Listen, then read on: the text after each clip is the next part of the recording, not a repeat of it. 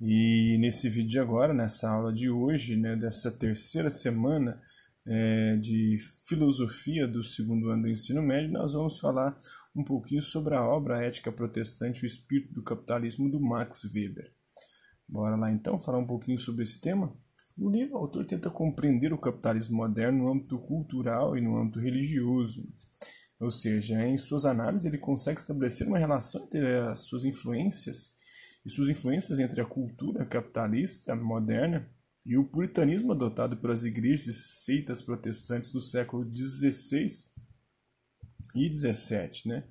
Enquanto Weber coletava dados sobre a sua região, a Alemanha, ele percebeu uma característica interessante entre a posição econômica das pessoas e as suas religiões.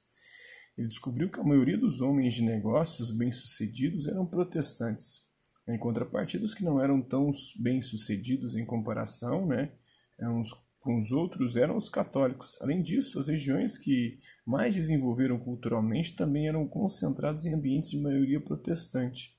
Então, para delimitar até que ponto essa relação atingia, o Weber realiza uma análise macro, ou seja, de toda a Europa. Né? Ele sai do âmbito exclusivamente regional ali da Alemanha, que era o país dele, e começa a olhar a Europa. Né? Ele considera como a mesma trajetória histórica que a Alemanha o resultado foi o mesmo. Né? Os países que se tornaram protestantes se tornaram mais ricos, e os países católicos ficaram para trás no processo de desenvolvimento de riqueza na modernidade. Né? Regiões com predominância protestante, como a Alemanha e a Inglaterra, tinham um capitalismo mais difundido e desenvolvido, enquanto isso, regiões de maioria católica, como é o exemplo de Portugal e Espanha, né, Itália não era tão, eles não eram tão desenvolvidos. Assim ele percebe que a reforma protestante não eliminou o controle da igreja sobre a vida cotidiana, mas trouxe uma nova forma de controle mais opressiva e mais impositiva. Para tentar explicar essa relação, Weber define o que seria o espírito do capitalismo, que ele considera como uma espécie de ideias e de hábitos que favorecem uma procura racional individualista de ganho econômico.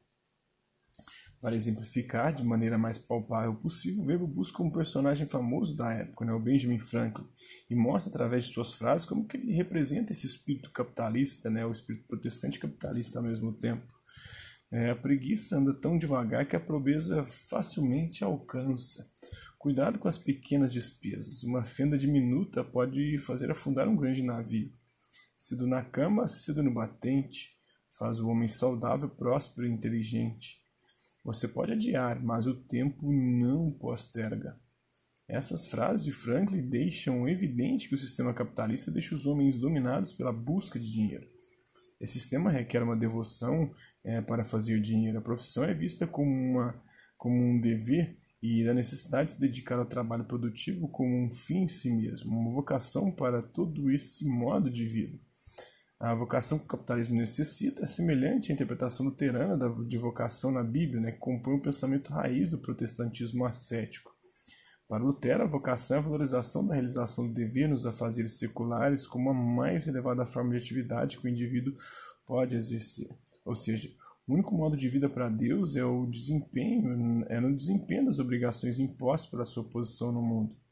Essa interpretação justifica o estilo de vida de produção como algo aceitável e conformado por essa vida de cumprimento do dever individual.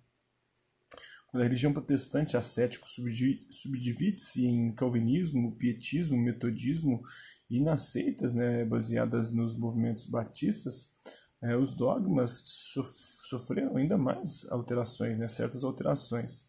Todas essas formas tiveram um papel importante no desenvolvimento do capitalismo, porém, calvinismo acabou se destacando, né? destacou-se. No calvinismo, a predestinação, o dogma principal, que dizia que uma ínfima parcela dos homens seriam escolhidos para a graça e que ninguém saberia quem seria, tornou uma atitude individualista nas relações. Né? Na Inglaterra, o puritanismo, vertente do calvinismo, confere uma justificação para a vocação luterana e para a busca de riqueza. Para o puritano, a acumulação de riqueza é vista como algo positivo, né, diferente do catolicismo, e a busca por sempre trabalhar mais e mais uma coisa positiva, e até a prosperidade econômica como sinal da bênção divina. Nessa visão, Deus quer o trabalho racional na vocação. É, perda de oportunidade de enriquecer é um conflito com a finalidade da vocação humana. Atividades sem propósito racional ou como um meio de diversão, como esporte, são abomináveis para os puritanos. Né? Assim, a sociedade torna uma grande fábrica de produção, se torna uma grande fábrica de produção como o filme Tempos Modernos, né, que a busca sempre é a acumulação de riquezas.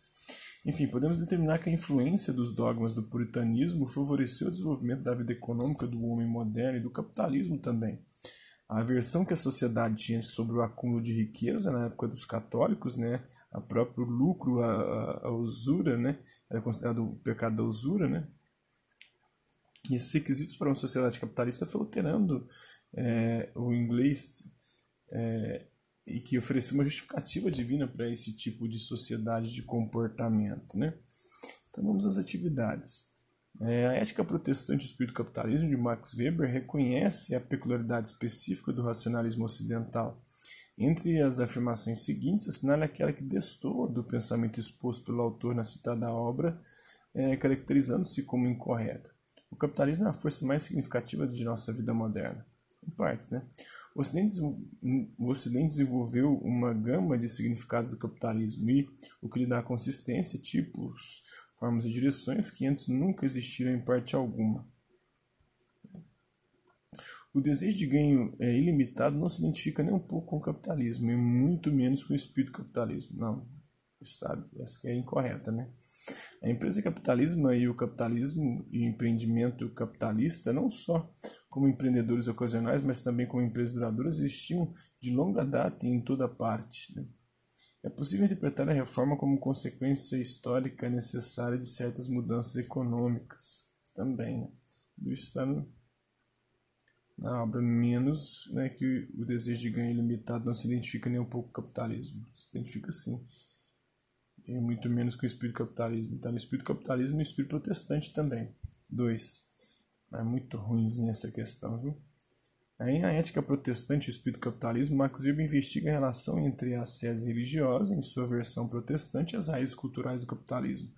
Nesse sentido, o autor não defende a sobredeterminação do cultural sobre o econômico, mas argumenta que entre os dois fenômenos há uma relação de antagonismo, não, subordinação, não, de influência né, de negação de solidariedade, de influência, na verdade. Né?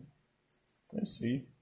É, para você aprofundar e contextualizar, tem a obra História dos Filósofos, ilustrada pelos textos do Denis Huisman e do André Verghese. E por hoje é isso aí. Espero que vocês tenham gostado do vídeo. Quem curtiu, dá um like. Quem não curtiu, dá um dislike. Hasta la vista, babies. Até a próxima.